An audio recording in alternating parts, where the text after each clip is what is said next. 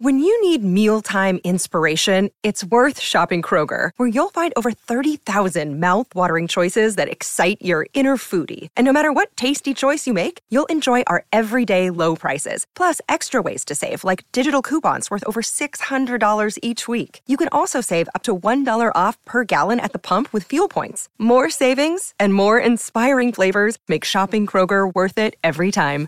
Kroger, fresh for everyone. Fuel restrictions apply. You're caught up on the Mandalorian, right? Yeah. Man, that show is so good.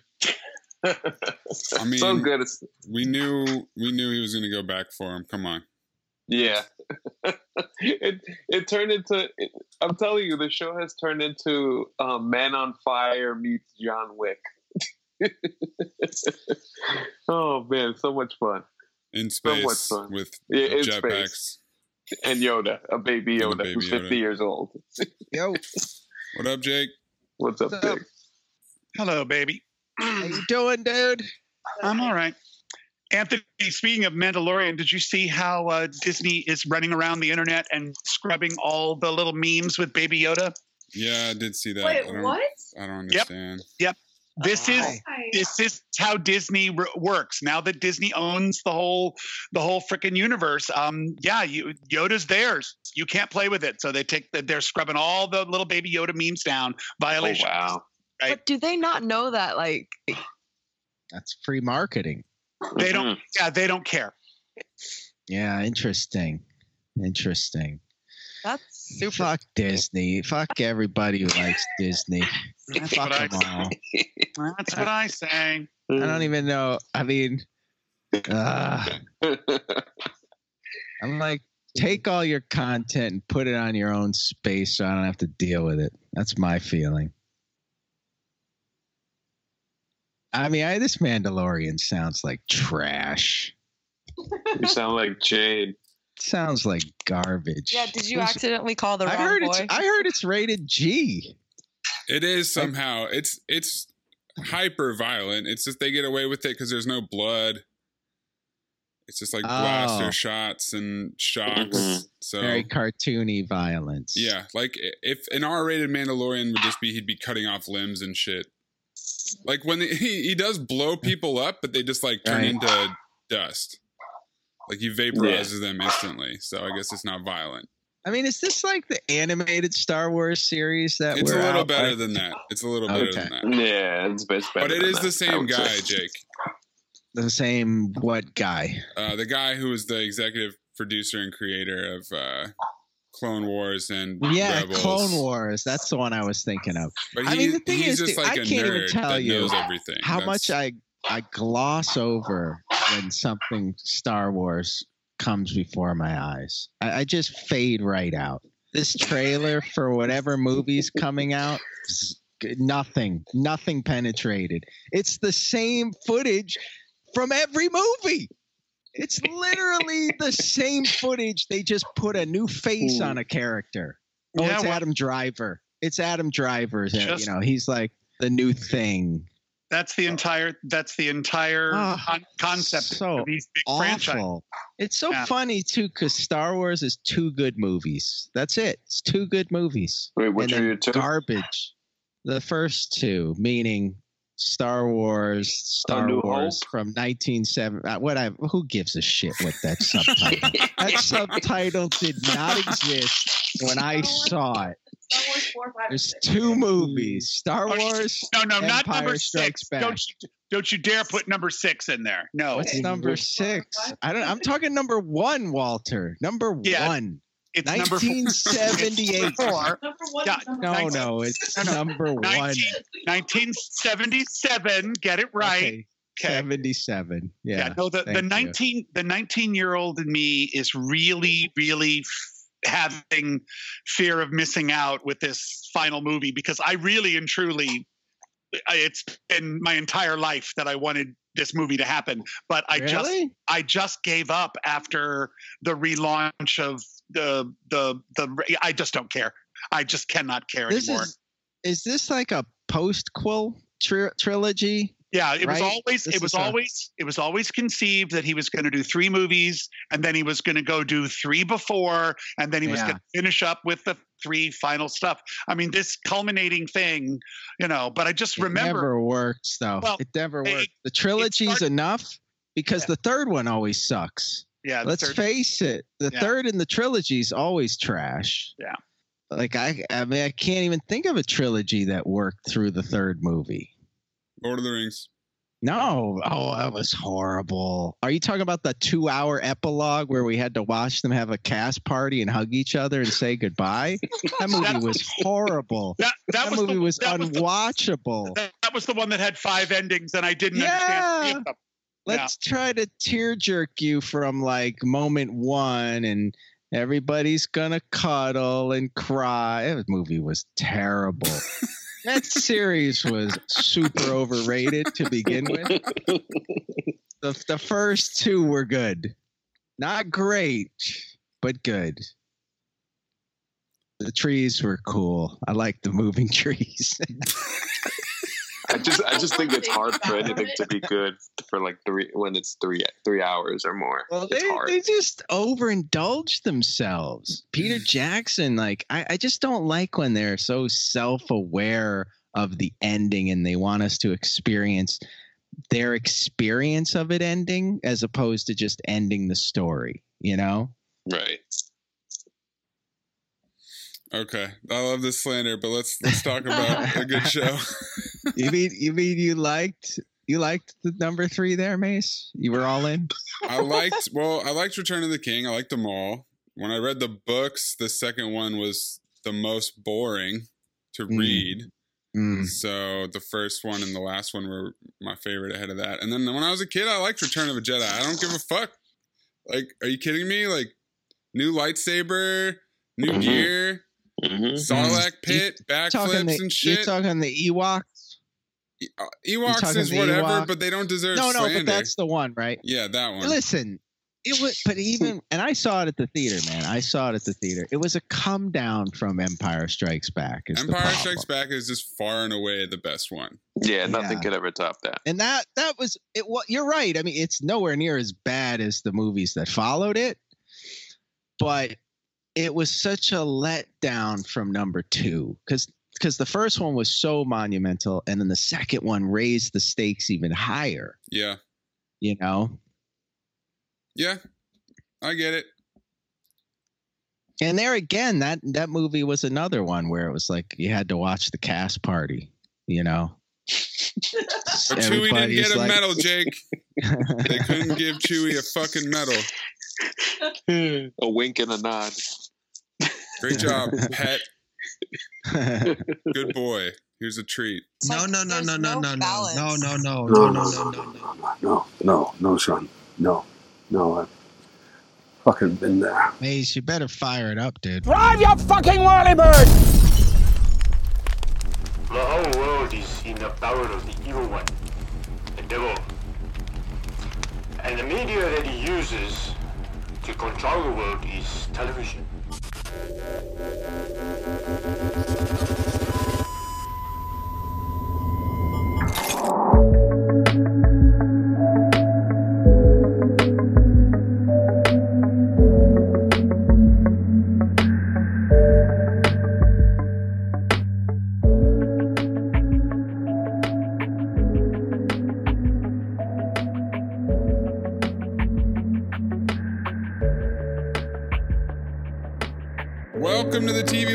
On the Count the Dings Network, a nuanced discussion about television that captures our imaginations. I'm your host, Anthony Mays, and today I'm joined by Jake Hoy, Eden Liu, Anthony Canton III, and Walter Mays. This week we're cheating on Hooded Justice with J. Edgar Hoover. For Watchmen Episode 6, The Extraordinary Being. So this title is a excerpt from Under the Hood, which was written by the original Night Owl Hollis Mason that described Hooded Justice this extraordinary being had crashed in through the windows of the supermarket while the robbery was in progress and attacked the man responsible with such intensity and savagery that those not disabled immediately were only too willing to drop their guns and surrender. We start this episode with a cold open. The title screen morphs from Watchmen into Minutemen, And American Hero Stories FBI agents are attempting to make Hooded Justice take his mask off so they can blackmail him into erasing evidence that J. Edgar Hoover was gay. Mm. So he beats the shit out of them. Dad, what did you think of starting the episode this way with another American Hero Story excerpt? No, I was fine with that. I, we, I, it was pretty clear it was going to always be when we go back with Will. It was always going to be about hooded justice. So you might as well clear some stuff up. Did you culturally, Anthony? Did you know the whole J. Edgar Hoover backstory? Did you know that? Yes, I did.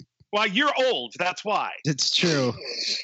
I actually when when the Anthony Summers bio came out, I was working at that literary agency for Sterling Lord, who sold that bio by Anthony Summers that Right. claimed he dressed up in drag and had taken that friend as a, a lover, and they were had a long relationship. So, but I feel like that's become part of the the Hoover lore. Uh, but you're right; it's a good question for for for these millennials. I mean, I wasn't aware. You were not. So you thought that was kind of a joke. I didn't think it was a joke. I just, I, th- I thought the funny part was connecting it to other famous gay characters in the in the show. I didn't think so much like rumors are rumors, and I know I know that for we don't know that he did these things. He wasn't outed, right? It was just rumors, alleged. At the time, it I wasn't even a rumor in in his in his day. I don't No, think. yeah, he was. He very successfully squashed any knowledge Yeah. of this. You'd have to hang around Dupont Circle to find out whether uh, whether, whether anybody knew anything. But but you know they did that movie with um uh, DiCaprio, DiCaprio. playing yeah. DiCaprio and, and, and, Yeah. and Ar- Armie Hammer playing Clyde Tolson, who was his uh, uh, roommate Yeah. for years. So was that Oliver Stone? Clint Eastwood? Oh, it was Clint Eastwood. Thank you. You're right. Yes, Clint Eastwood. Yeah. I think if it were Oliver Stone, he would have played it up more. Yes, I'm sure he would.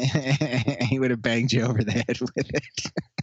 this scene was based on absolutely nothing from the source material. This is an example Mm. of the extrapolation that Mm-hmm. JT March the Third, our director and creator of American Hero Story, is is taking liberties with the text, if, especially the part with him actually taking his mask off. right, right. and also the the questioning for me I, of what the noose meant. Yes, them asking those questions, which I think that's something that we'll get to in this episode, is the significance of the the mask as intended by Alan Moore. Yes, I, I frankly I thought I thought this was a really strong opening. Obviously, it was the it's we get we're kind of get the origin story of Hooded Justice. We're gonna get the full story of Will Reeves, and we're also simultaneously getting the origin story of the Minutemen, right? But more than anything, this episode deals with identity as is the show is more and more as each episode builds on the other there's obviously the race issue at the core of all Mhm. this but more than anything it's the question of identity and who we are and who we truly are if we're pursuing an alternate version of ourselves behind a mask Right. And we also have it, it goes hand in hand with the other big theme, which is legacy. Um, the, the, he's, he's married them so closely to each other um, that that it's almost it's almost inextricable by now. And so that's why I have really uh, high hopes for how uh, because because if you look at I mean, he wasn't in this episode, but if you look at Adrian Veidt, he's all about legacy, about how he will be remembered, about how the world will receive him after he's gone. Um, and uh, Will saying to Angela in you know the episode, "I want you to know where you came from. I want you to know what your story is." Uh, the the big thing about this cold open for me was it set up. Um, an exploration of a topic that I haven't decided how I feel, and I've watched the episode twice now, and that is the connection between repressed homosexuality and anger. It is fascinating how that seems to be the driving force of both the fictional and the real Will Reeves life. Um, and I we'll talk about it more when we get when we get to it. But I'm I'm I'm unsettled and I'm curious and I'm I'm I'm undecided about how I feel about it because it really seems to be something very strongly that they are saying. Yeah, and it's interesting that you put it that way because he has enough reason to be angry already. Right. Right. Yeah, Right. absolutely. He's got plenty. He's Yeah. got- so it is mm-hmm. hard to know if it's a pure thing sexually or or whether he's a bisexual, right? I mean, it's unclear. Yeah, they haven't given us enough enough data to make a decision. Yeah, we don't know anything. Yeah, that. Yeah, I thought I, I thought like just addressing that, what you just mentioned, and also the, the just the general trauma of it. Um, trauma of of the whole idea of the hero thing, which is something that most of these these things in iteration don't do very well. I thought this episode was just so well done from that aspect of addressing the the trauma aspect of not only somebody doing the whole vigilante hero thing, but of of a black man as well. Um, all those repressed issues, uh, angers, like his wife asks, you know, talks to him at the the beginning of the episode about the whole Tulsa thing and how he doesn't really want to talk about it. He just wants to move on. And as the episode progresses and we see what happens, you just see that anger come out in a way that, in some ways, he doesn't even understand himself. So I I think the episode did a really great job of just addressing the whole trauma aspect of of what it what it means to not only be a hero, but of dealing with all of the the issues, uh, race issues, and just all those things in general. It's just very well done.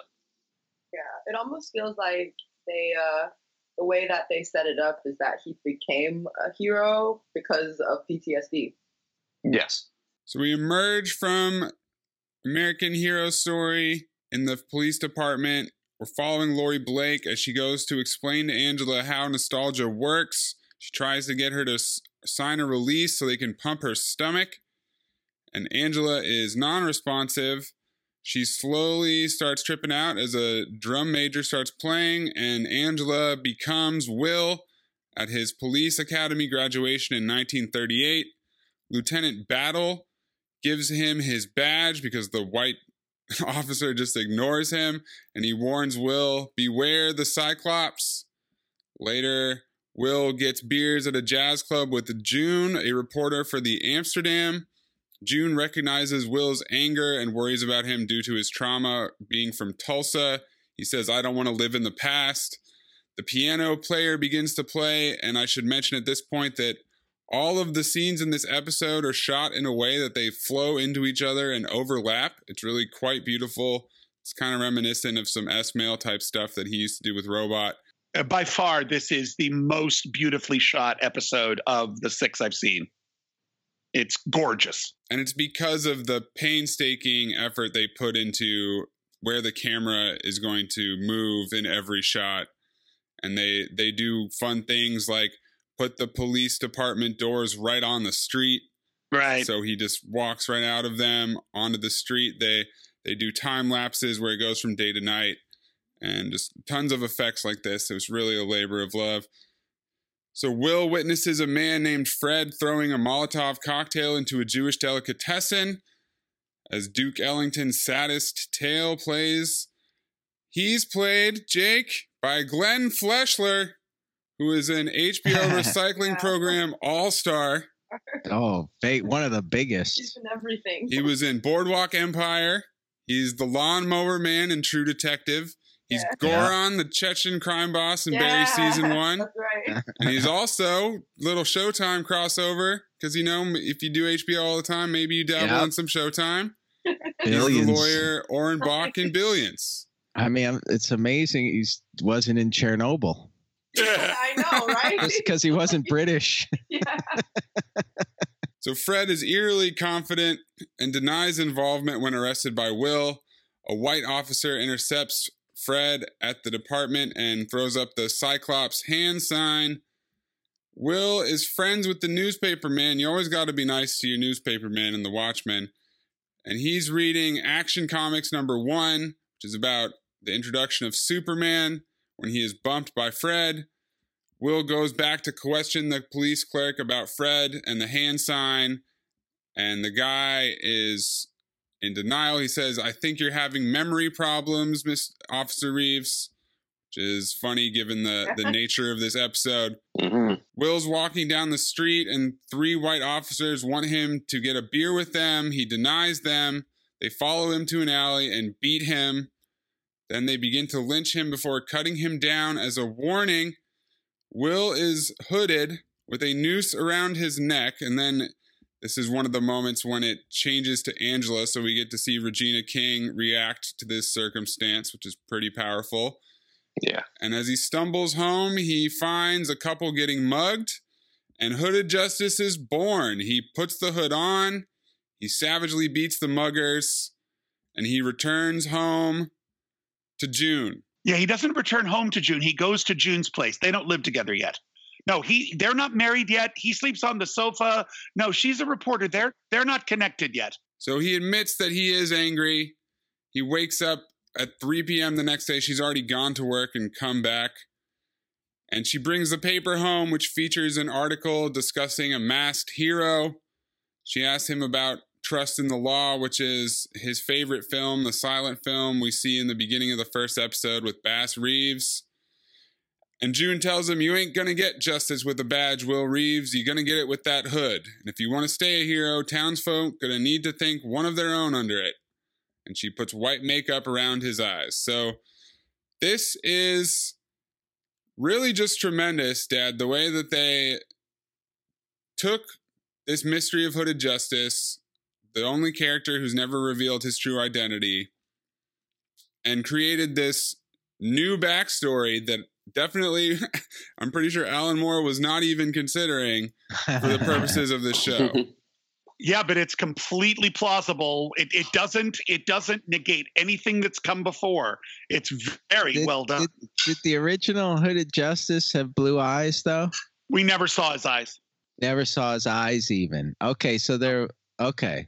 Because you had pitched this early on as the plausible outcome for who Hooded Justice would be. Yeah, it seemed to be this is the way it was going pretty much from the beginning. They I, that's Yeah. what they wanted us to think. I mean, I was pretty much sold on it the minute that I saw in the episode, you know, before when Will stands up from the wheelchair at, at Lady Right. Truce. Like, okay, fine, he's a justice. Got it. Got it. You know. there was a little um, Batman Year One vibes to uh, any comic book reader who's read that uh, Batman Year One. There's a little bit of those vibes to the whole to the whole being uh, attacked by his own uh, cops and and and almost being hung and and Right. being threatened and warned like that. It reminded me of what happened to Jim Gordon because he was one of those do-gooder uh, dudes in his first uh, year being a cop, and they and then people were and there were a lot of corrupt cops in Gotham, and they were just like, oh, nah, we don't we don't want that. So they were trying to beat him up with bats and stuff like that. So it kind of reminded me of that that whole vibe, and then the whole for the justice situation that reminded me of the Batman thing. Yeah.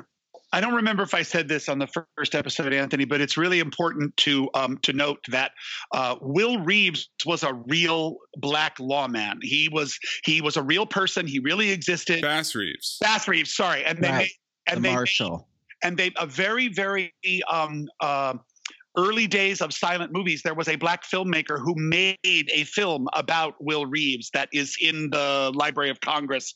You can actually find it. It's not the same way that it's presented in watchmen but but uh and the thing about bass reeves is he's uh he's one of those people who got ex- his his exploits got exaggerated before the days of cameras being everywhere. So he's also become a figure of tall tale and American myth and legend, but he really did exist. So Will tracks the crooked cops to Fred's Market in Queens, which turns out to be a Cyclops headquarters. Inkspot says, I don't want to set the world on fire, very slowly, melodically plays as he enters through the back door and savagely beats them in their Klan attire. He finds a map covered with locations and a book called Mesmerism for the Masses. The fight spills into the store, and Fred shoots at Hooded Justice as he dives out the front window. So it's very interesting, and it's a result of the Cyclops influence that this second appearance by Hooded Justice is so misunderstood. They changed the narrative to him diving in and stopping a robbery, whereas he was actually breaking out and obviously all the Klan Cyclops stuff just wasn't mentioned at all. So that's a great way to bend the rules here a little bit. Mm-hmm. Time freezes at this point, and Laurie approaches Angela as she's hovering in midair, surrounded by glass. They had hit her with a shot of adrenaline to try to wake her up, and they have Cal read her facts about her life over and over again.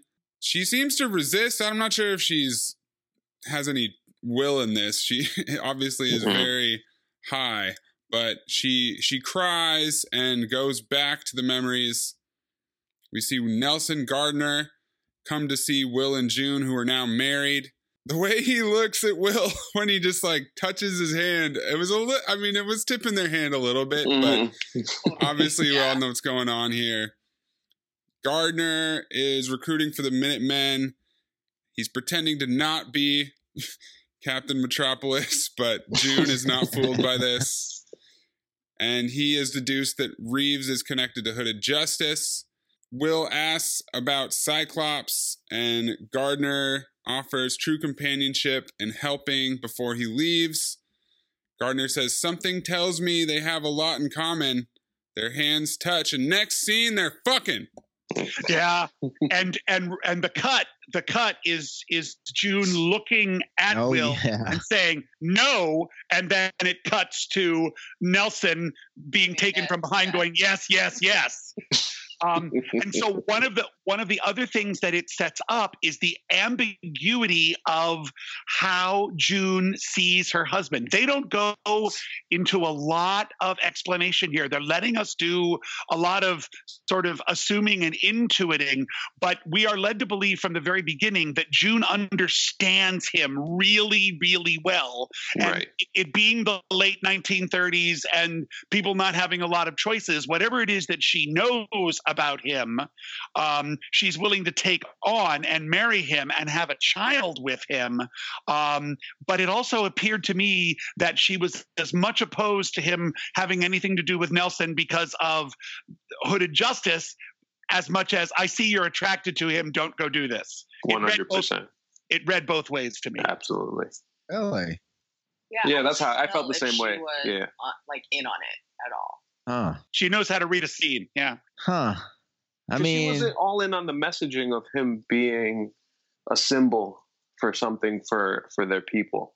I and- I and read it as like she. It, I read it as it just fundamentally made sense to her that he should be a loner. That he wasn't going to get the kind of teamwork from a white partner Mhm. that they were going to be getting from him you know that the the the relationship wasn't going to be truly reciprocal as we learn later it won't be because she just has a fundamental distrust of white people and their motives Right.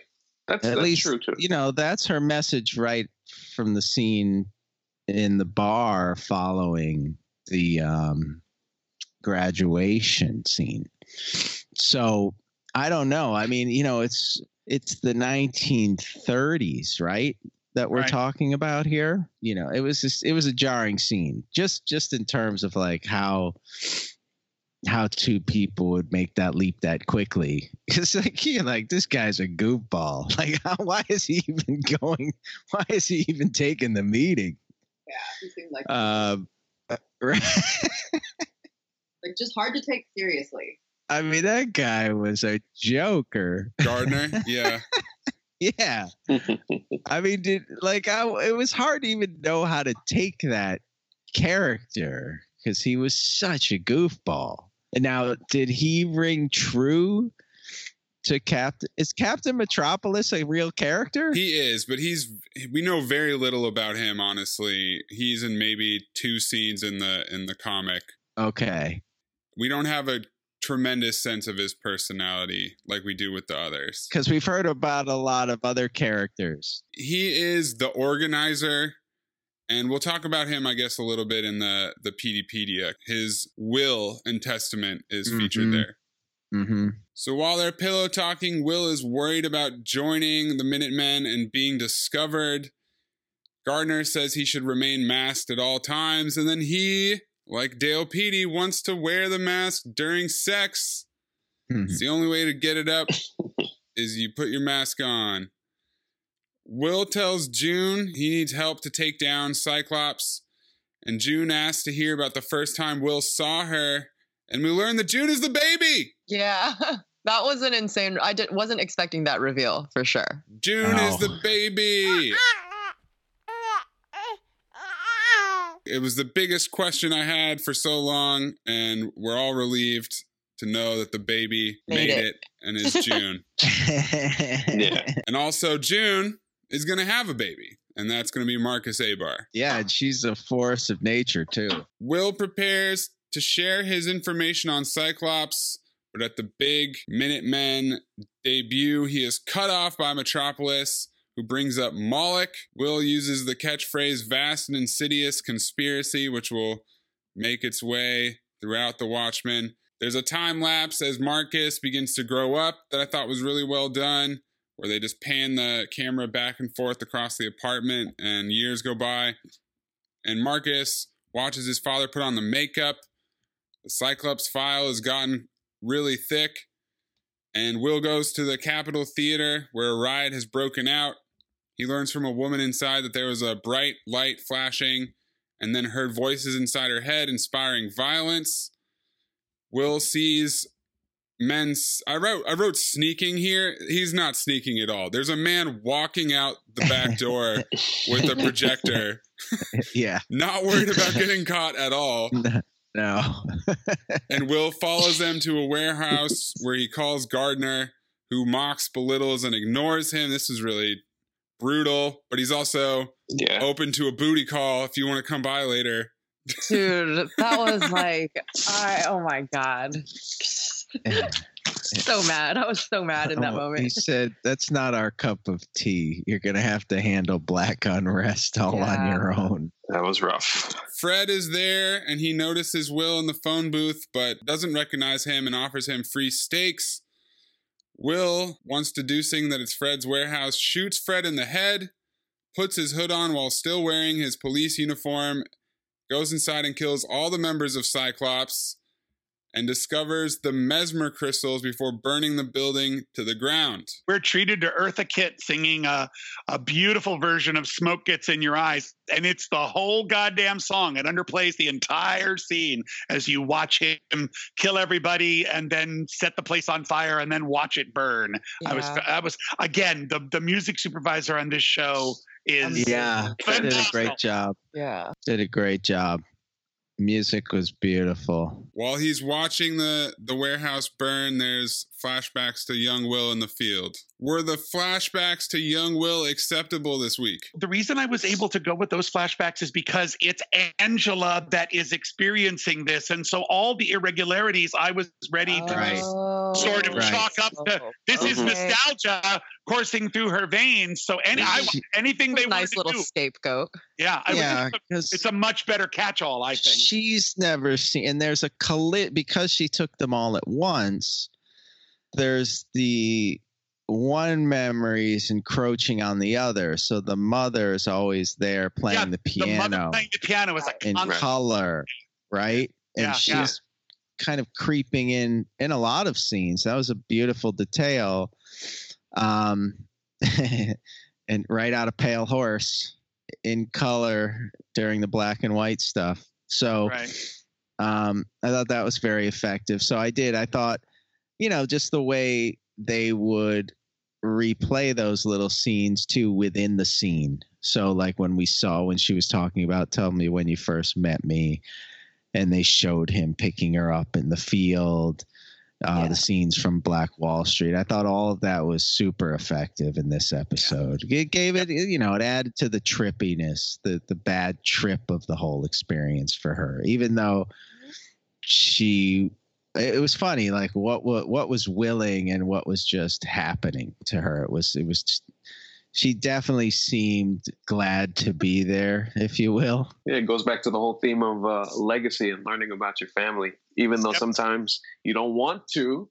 Um, which she had shown a lot of reservations through throughout the earlier parts of the season, Yeah. but this was a Get out of my necessary yeah, this was a necessary experience for her, Yeah. and I, and that's like that's what makes this episode so powerful because it it just attacks so many different aspects of it. Uh, to Walter's point earlier about the the homosexuality aspect, uh, the race aspect, and just the the theme, uh, Jake, like you mentioned, I, identity. I think it's just understanding who you are and what your motivations are as a person. It, I think it hit all of those themes, and I think that was just so important to see, um, especially with like I always say, like in a in a he in a superhero show, it's just so cool to see them attack stuff like that, and it uh, it's not campy at all in any Yeah. way, and it's just like it's very uh, it's very uh, adult and I- and, yeah. and more real.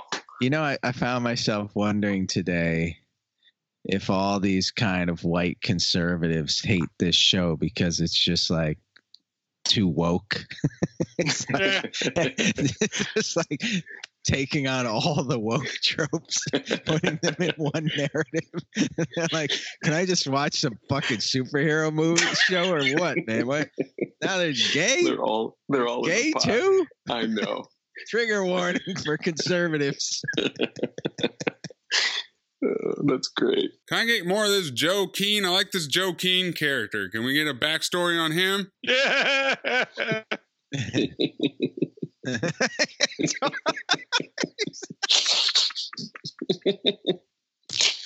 Oh boy. When Will returns home with a projector, he discovers Marcus putting on the makeup and dressing up like Hooded Justice. This leads to a fight between June and Will, and June decides to go back to Tulsa and tells Will to leave them alone. So, something that I just thought of was this was him putting on the makeup and dressing up like Hooded Justice. Could that be like an allegory for like acting gay? See, that's uh, I. There's no definitive answer. All I can say is that there is that June, in particular, with her actions towards the way Will responds, I'm seeing a definite connection between his anger and his repressed homosexuality. Um, uh, and what is it she says? She says something like, "I thought this would, I thought this would solve your problem or your." She says something, but Yeah. it it didn't. only fed into it. It only yeah. fed into it. Yeah. Yeah, it was like anger, Great anger. but yes, yes, exactly. But it's it's so interesting to me. It's th- to drop the gay shit into the middle of this with no Mhm. before and no after. It's got Mhm. nothing else to do with anything else. It's felt really narratively clunky to me, other than the fact that they wanted to that there, there are hints of it in the original Watchmen text that are never explored or gone into any depth at all, isn't it? Is it is it Hollis that says it? Yes. And then Sally mentions it as well. Right. Well, is right. it a, is it a hint or because the show was it last week? So it was last week's episode, right? Of of American Hero that had had them having Hooded uh, Justice was having sex with the Right. other guy. one of the things that I think is one of the narrative powers of this show is that people and sources of information, the source can be suspect or crazy or weird, but it doesn't make what they're saying untrue.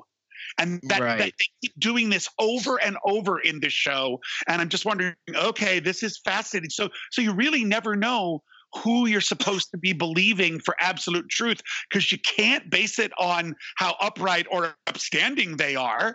That's not it. You can't base Mm. it on whether they're doing it just for ratings or something. And then it really goes over the top in the Peteypedia this week when they do a whole gossip columnist about Lady Trieu. Yeah. There's no reason even to bring that up unless you want us to think some of that stuff is true. It's just interesting the way Is it they- true or is it Lady Trieu? True. There you go. There you go. Stop. You should be slapped. Okay. No, but I know what you mean, Dad, about the, the clunkiness. I feel like they executed the origin story of Hooded Justice extremely well with the the lynching, but then they have to abide by this alleged homosexuality with Captain Metropolis. And like the the way that that kind of fell flat was I find it hard to believe that Gardner would f- be able to locate him that easily and then no one else would. Well, yeah, that's all. Yeah, absolutely. And then that he would reveal his identity to Gardner. It's like, Uh, okay, yeah, like that. This was uh, all. Yeah, that's what I said. Why would he But jump we in did so have quickly? it in like memory form, so it's like we don't know the timeline across like what like how the development of their relationship spans. Like, because we got it, you know, back to back, but like it could have like happened over time too. Well, this is how the show is doing it. Whereas I'm saying, like in the graphic novel, there's a whole thing they ignored where that Hooded Justice was kind of Sally Jupiter's beard, or Sally Jupiter was his beard, right, right. and they just dropped that plot line entirely. So they're they're they're trying to abide by certain things that happened while also introducing this new narrative of the race element, which I think for the most part they do really well. But they're you're you're right with this Gardner thing kind of adding a wrinkle that that's making it tougher for everybody. Well, and it's also it's also you know when when good storytellers write you know narrative one hour television and they they need you to be able to pick up on certain elements and then you have to do as the viewer you have to do the work yourself and they don't spell out will and june's relationship for us they, they don't tell us they don't show them falling in love. They don't they just sort of say they've known each other a long time. Oh by the way she was the baby. They've known each other forever. She the And baby. then- she the baby. And then all of a sudden they're married but you don't see what it is you don't see what the reasons why they're married is. Yeah, it's it's not crucial. Mhm. it's not crucial but because you didn't see the formation of the relationship happen it also is kind of jarring when you see the relationship explode and June mm-hmm. leave and take the kid. And then in the final, you know, Angela montage, when she's coming out of it, when she says, and do not come to Tulsa and you're not going to see your kid again, it's like, Yeah. wow, that's Yeah. really mm-hmm. intense. Yeah, you that was a big jump. That was a big jump because she seemed to be. I mean, it, initially she was the kind of partner in the Right. decision. She encouraged him in this direction. She came up with the makeup that becomes the mirror for Angela, and it was a big emotional shift at that moment. Now, this guy is operating fundamentally alone in this world. His team is just an idea. They're not really on the same team because they're not helping him solve the Cyclops problem. Right, right. And that's really the only problem he cares about. And you would think there would he would be aligned with June on that on resolving that in some fashion. So I was just assuming she was in on, not in, you know, at least Mhm. aware of what he was doing the whole time and how mentally taxing. I mean, we all know the superhero trope is that you're kind like with especially with somebody like Batman who seems the most analogous character to Hooded Justice. It's a dark spiral downward. You're not moving upward toward resolution. The more Right. you go in, the darker it gets. Right. And I thought his reaction to his son was kind of the classic parent move, which is I want a better life for you than what I'm dealing with, what Right. I'm living with. You know what I mean? And I Mhm. just I don't don't take this on. You know, it's not a game, right? He knows more than anybody the stakes involved. Because it begins with him being hung Right. you Exactly. know i mean it begins with a lynching no matter that it was interrupted it was still a lynching Right, right. and he wears the symbols of that lynching as a result and he sees his son taking it on as a costume because he doesn't he's not living that same experience Mhm. Yeah. I would not be surprised if if the uh, Lindelof sits down for the first time and says, "Watchmen, huh? What can I do?" I would not be surprised if his brain started with Hooded Justice. It all started right there, and then he built it out from that. Because the issues, it, once you once you decide that that guy who you don't know who his identity is Mhm. is a black man, it's like all the things about race are born from that, and then. I mean, Yeah. and he'll probably tell us. I mean, you know, he usually Yeah. tells everything. No, he- yeah yeah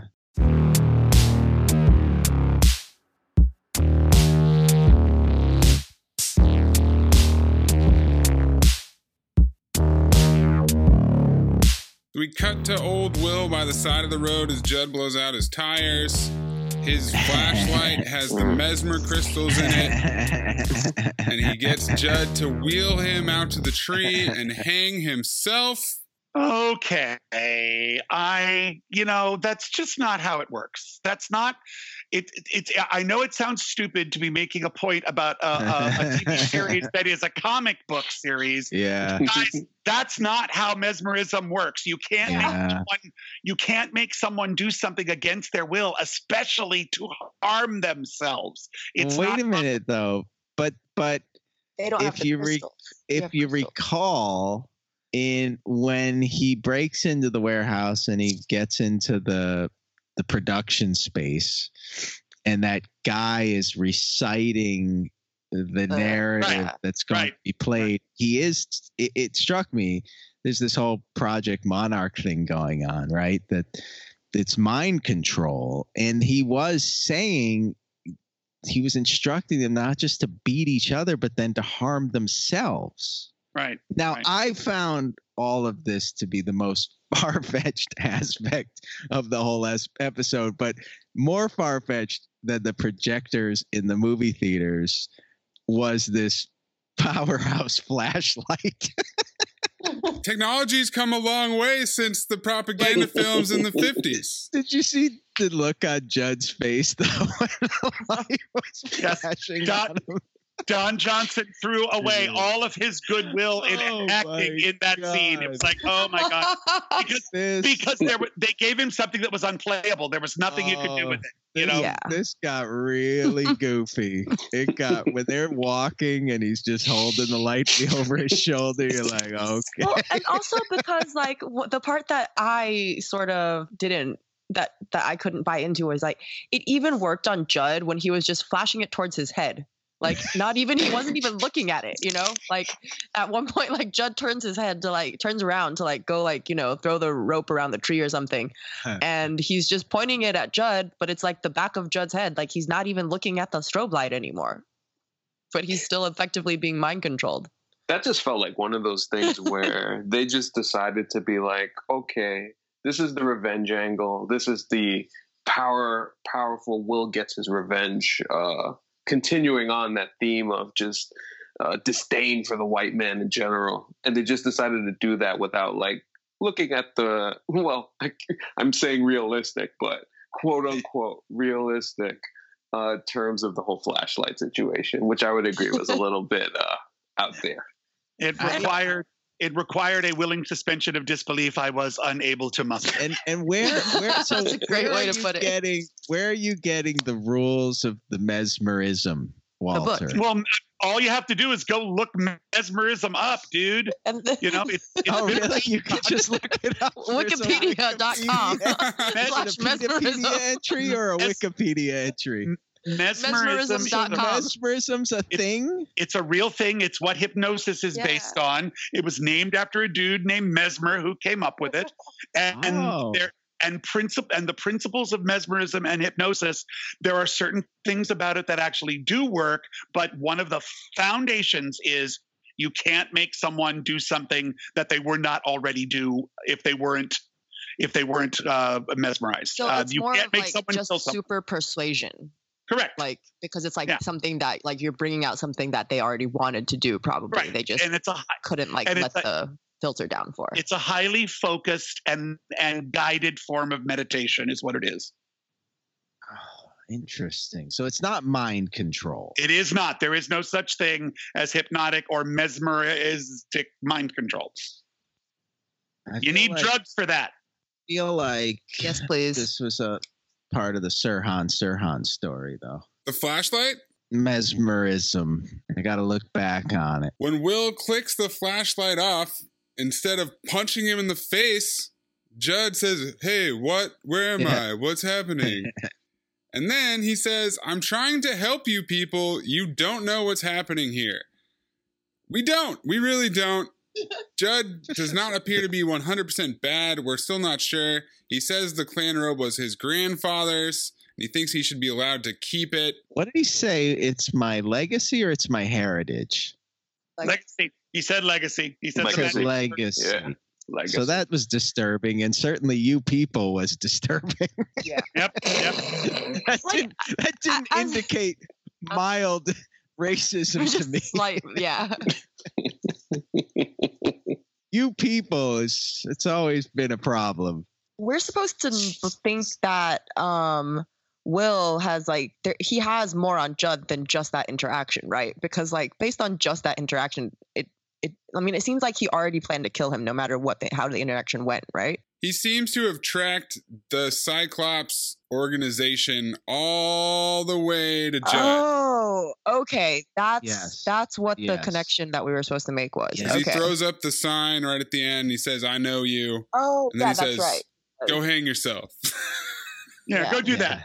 that. Angela's reality begins to crumble a little bit. All the memories are starting to overlap. And then June approaches, turns into Grandma June, and says, I'm taking you out of here.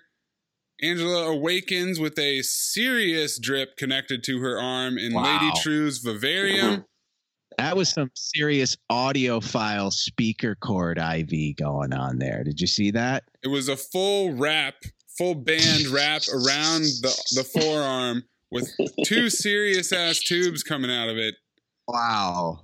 It was like three inch cables. But it did the job. I just Mm. And Lady True puts down the fountainhead and says, Oh, hi there. Welcome back. I love Hong Chau's delivery in that. she's great. So that closes out that episode. Like I said, not too complicated, but lots of heady, heavy stuff and a little bit of clunkiness as it relates back to the graphic novel. But on the whole, very good, very visually stunning. Mhm. And we finally have our confirmation that that Will is in fact Hooded Justice, which they've been setting up since day since the very first scene of this show. yep. Yeah, and I think for me it was clarification too now that we have two opposing sides Yeah. working, you know, basically to foil the other. Now, whether 7th Cavalry is aware of Lady Trieu's mission is is unclear, but it seems that knowing Will Reeves the reason we're on this timetable for the clock being ready in a couple of days is to foil whatever the 7th Cavalry's plan is. Oh yeah. You know what's funny? As good as this episode was, the there was I I missed Veidt. I missed my Veidt scene. Ah, Ew. it would have been weird though. It Yeah, would have been definitely. weird. but I missed it though. I gotta admit, Absolutely. Always miss the it's just so dude. great. We might get double Veidt next episode though. I feel like we need a whole Veidt episode. Because we've missed a whole year. You can't make an omelet without breaking a couple eggs. So it's Easter egg time. Just give me all the bacon and eggs you have. Wait, wait. I worry what you just heard was give me a lot of bacon and eggs. What I said was give me all the bacon and eggs you have. Do these eggs. Let's crack these eggs. Not as many Easter eggs in this episode, No? but there were a few. In American Hero Story, the FBI ag- agents mentioned finding evidence behind Gardner's painting of a white horse. We know that Judd had a painting of a white horse that was symbolic as well. Samuel J. Battle, Lieutenant Battle, was a real person, the first black police officer in New York City. Turns out that Hollis Mason and Will Reeves graduated from the police academy in the same year in 1938, and there are several other similarities made in the episode between those two. Hollis was also a fan of Action Comics number one and Superman, and they both turned down beers from fellow officers to concentrate on their own activities. For Hollis, he would be too busy working out in the gym late at night. Eden, you can relate, I'm sure Totally. turn down beers to to get back in the gym for another sesh. During the fight in Fred's grocery store, this was my favorite thing that I picked up on. Will tosses a criminal into a lettuce display, So which good. brings to mind the lettuce from the back of the Seventh Cavalry's pickup truck. Gardner, aka Captain Metropolis, reveals the same dollar bill National Bank poster we saw at the Cavalry Cattle Ranch in episode one. June is reading Dorothy and the Wizard and Oz to Marcus. The movie that's playing at the theater is The Secret Life of Walter Mitty from 1947, which is a movie about a man who gets lost in his daydreams where he has secret identities. Not terribly significant, but somewhat significant. And then Lady Trieu is reading The Fountainhead. Oh God, that's perfect. on the nose. The Peteypedia this week has a memo written by none other than Laurie Blake. And the interesting thing this week is that the two memos that we get are immediately following the events of the episode. So it actually relates directly to the episode in a way that hasn't necessarily happened before. You were joking, Jake, about how the writers of the Peteypedia aren't staying true to the tone of the show, and that Yeah. is completely different. And this one, the, this is definitely I written by whoever one. wrote Yeah. Laurie's lines. Yeah, Petey, I read your fucking memos. A little weird considering you could just turn to me and say any slash all of this shit as we are currently occupying the same physical space. But why do that when you could write an 80 page essay and zap it off to all of our coworkers instead? So we learned she sent Petey to Wade's house to pick him up, which I'm sure we'll see next episode once the cavalry is done. That's good news, right? Hopefully, yeah, he needs some backup, that's for sure. Yeah. Yeah, and we haven't definitely. seen Petey. Lube man, you know, can can light it up with his oil, maybe. Lube man to the rescue. I need more answers on Lube Man. well, we found out who the baby is. She the baby. She the baby. I think we'll figure out who Lube Man is, and then all the mysteries will be solved. Wait a minute. Does that mean does that mean Lube Man is not the baby? Yeah, I guess we Cross that off the board. There's Th- yeah, no, Lube Man way did not have June boobs. is no moving boobs. like that. Okay, well, good. I don't know. Tech, you know, you know, technology has evolved a long way. They could have biotech, Oh my but she had the but Lube Man did not have boobs. Grandmas Okay. need lube. We know You know, that. she didn't have much boob either, though. Oh, wow. Where did that go? what is happening? You drove me there. I just, I just had to say it. Wow. We learn Angela kept talking while ODing on nostalgia. Kids call it waxing, by the way. Yeah. And Laurie recorded it. So Laurie was essentially able to learn everything that we learned this episode. She says, Funny story. I actually thought Hooded Justice might have been my dad at one point. Oh, wait, it's not funny at fucking all. And then she learns about Cyclops. Best I can tell, it's yet another KKK spinoff, which Crawford was most certainly a member. They're the ones who developed the mind control tech back in the 40s, 50s. So I need y'all to go through the archive and find me everything you can on them. Call it a hunch, but if Cyclops and the 7th Cavalry aren't directly related, they're at least kissing cousins. Yeah. So Laurie's on the case, and I wonder how much of that we'll we'll pick up with when in the next episode. But they're doing a lot of their work here on the Peteypedia. The next one is the will of Nelson Gardner from May 31st, 1971, which is retrieved by Petey. He gives a little background, and we learn that Gardner died in 1974 in a car accident, and his head was never found. Oh my God. Weird loose end there. God, I hope I hope his head shows up. oh my God. But Jake, Captain Metropolis organized the Minutemen in the 40s with Sally Jupiter's agent. So they were the two main forces behind the Minutemen coming together. And then he tries to run it back and come up with the Crime Busters in the late 60s, which includes the comedian once again, the uh, Laurie Blake, Dr. Manhattan, Rorschach, and night the second Nite Owl. So he's always trying to like get everybody together to fight crimes. So Metropolis is able to recruit Doctor Manhattan into the crew.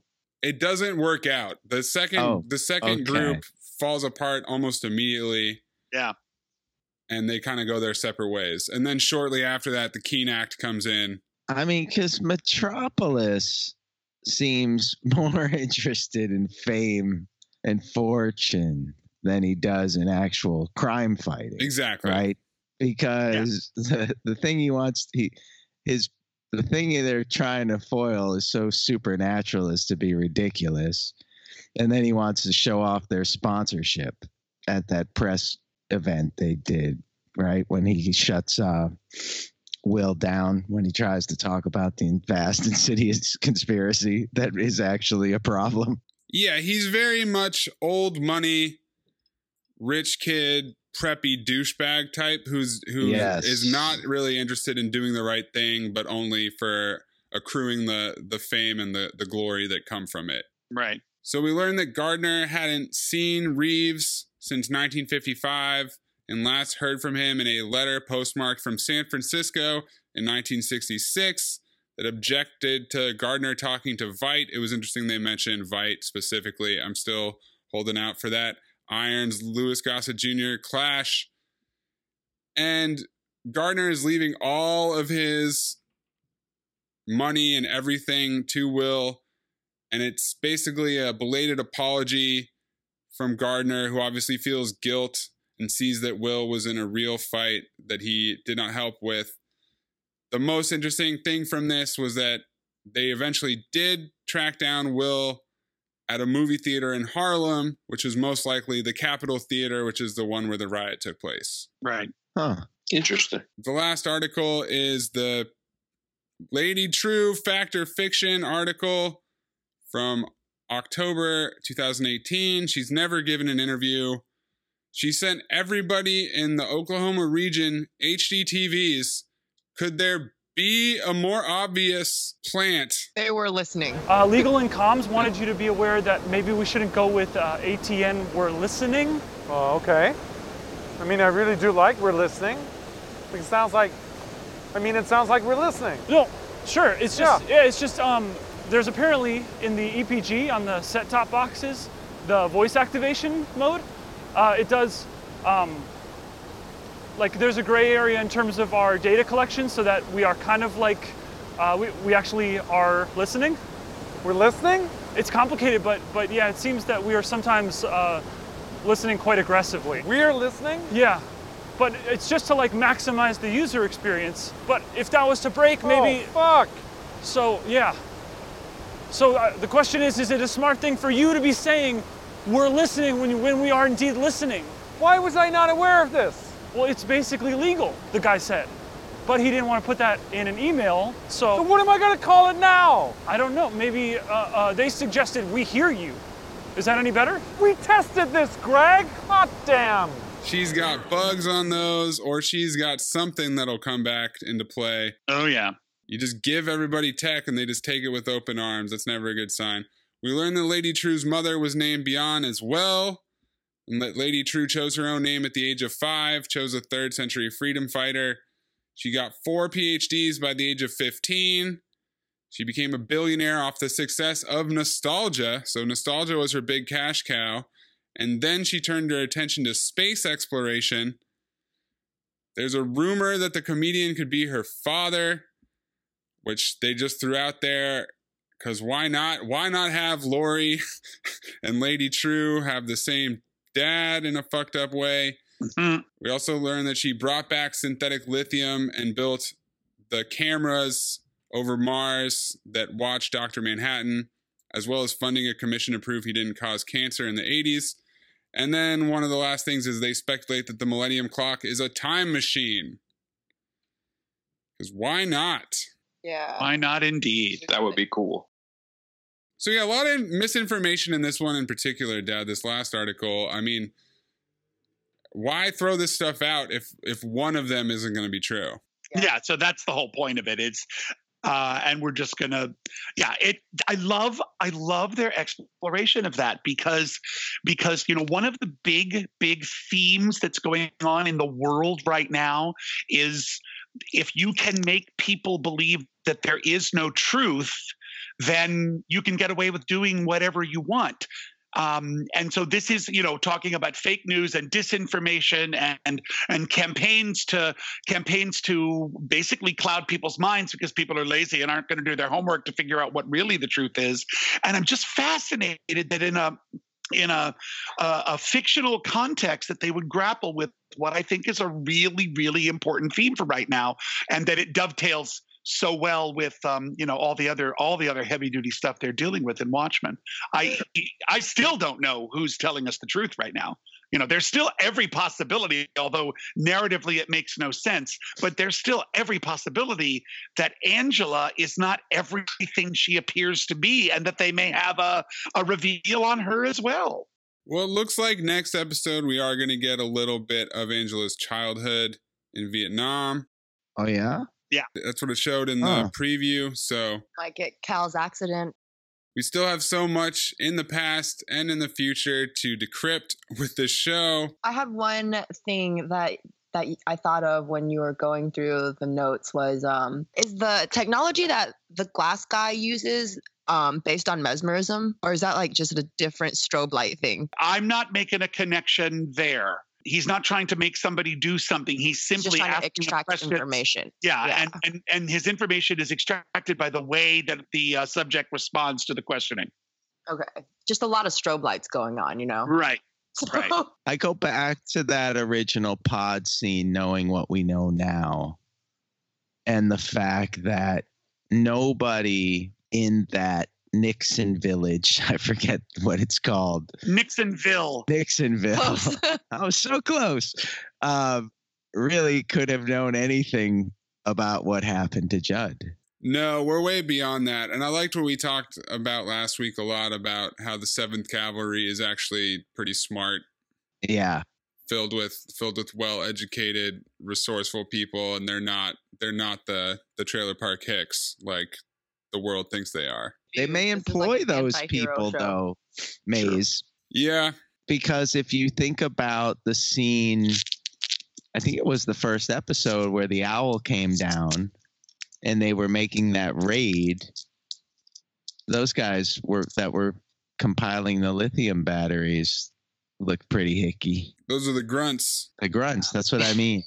They could be in the employ of the 7th Cavalry doing the dirty work. So the head of it, the people we saw in the warehouse, are one thing, but there's a whole bunch more of them scattered about that could be Nixonville people. But we know now that that will, the the assassination of Judd was not a uh, Seventh Cavalry initiative, Mhm. or so I believe. that could change. Well, this is interesting because now that Angela knows this information, when she talks to Will eventually, I wonder what her reaction is going to be considering how close they were. So just as we cross off big questions like who is the baby, we have bigger questions like what is the 7th Cavalry doing? The only thing I know for sure is I need to get one of those flashlights. and that's going to do it for us this week on the TV Book Club for my guests Jake Hoy, Eden Liu, Anthony Canton III, and Walter Mays. See you next time for episode 7 of The Watchmen.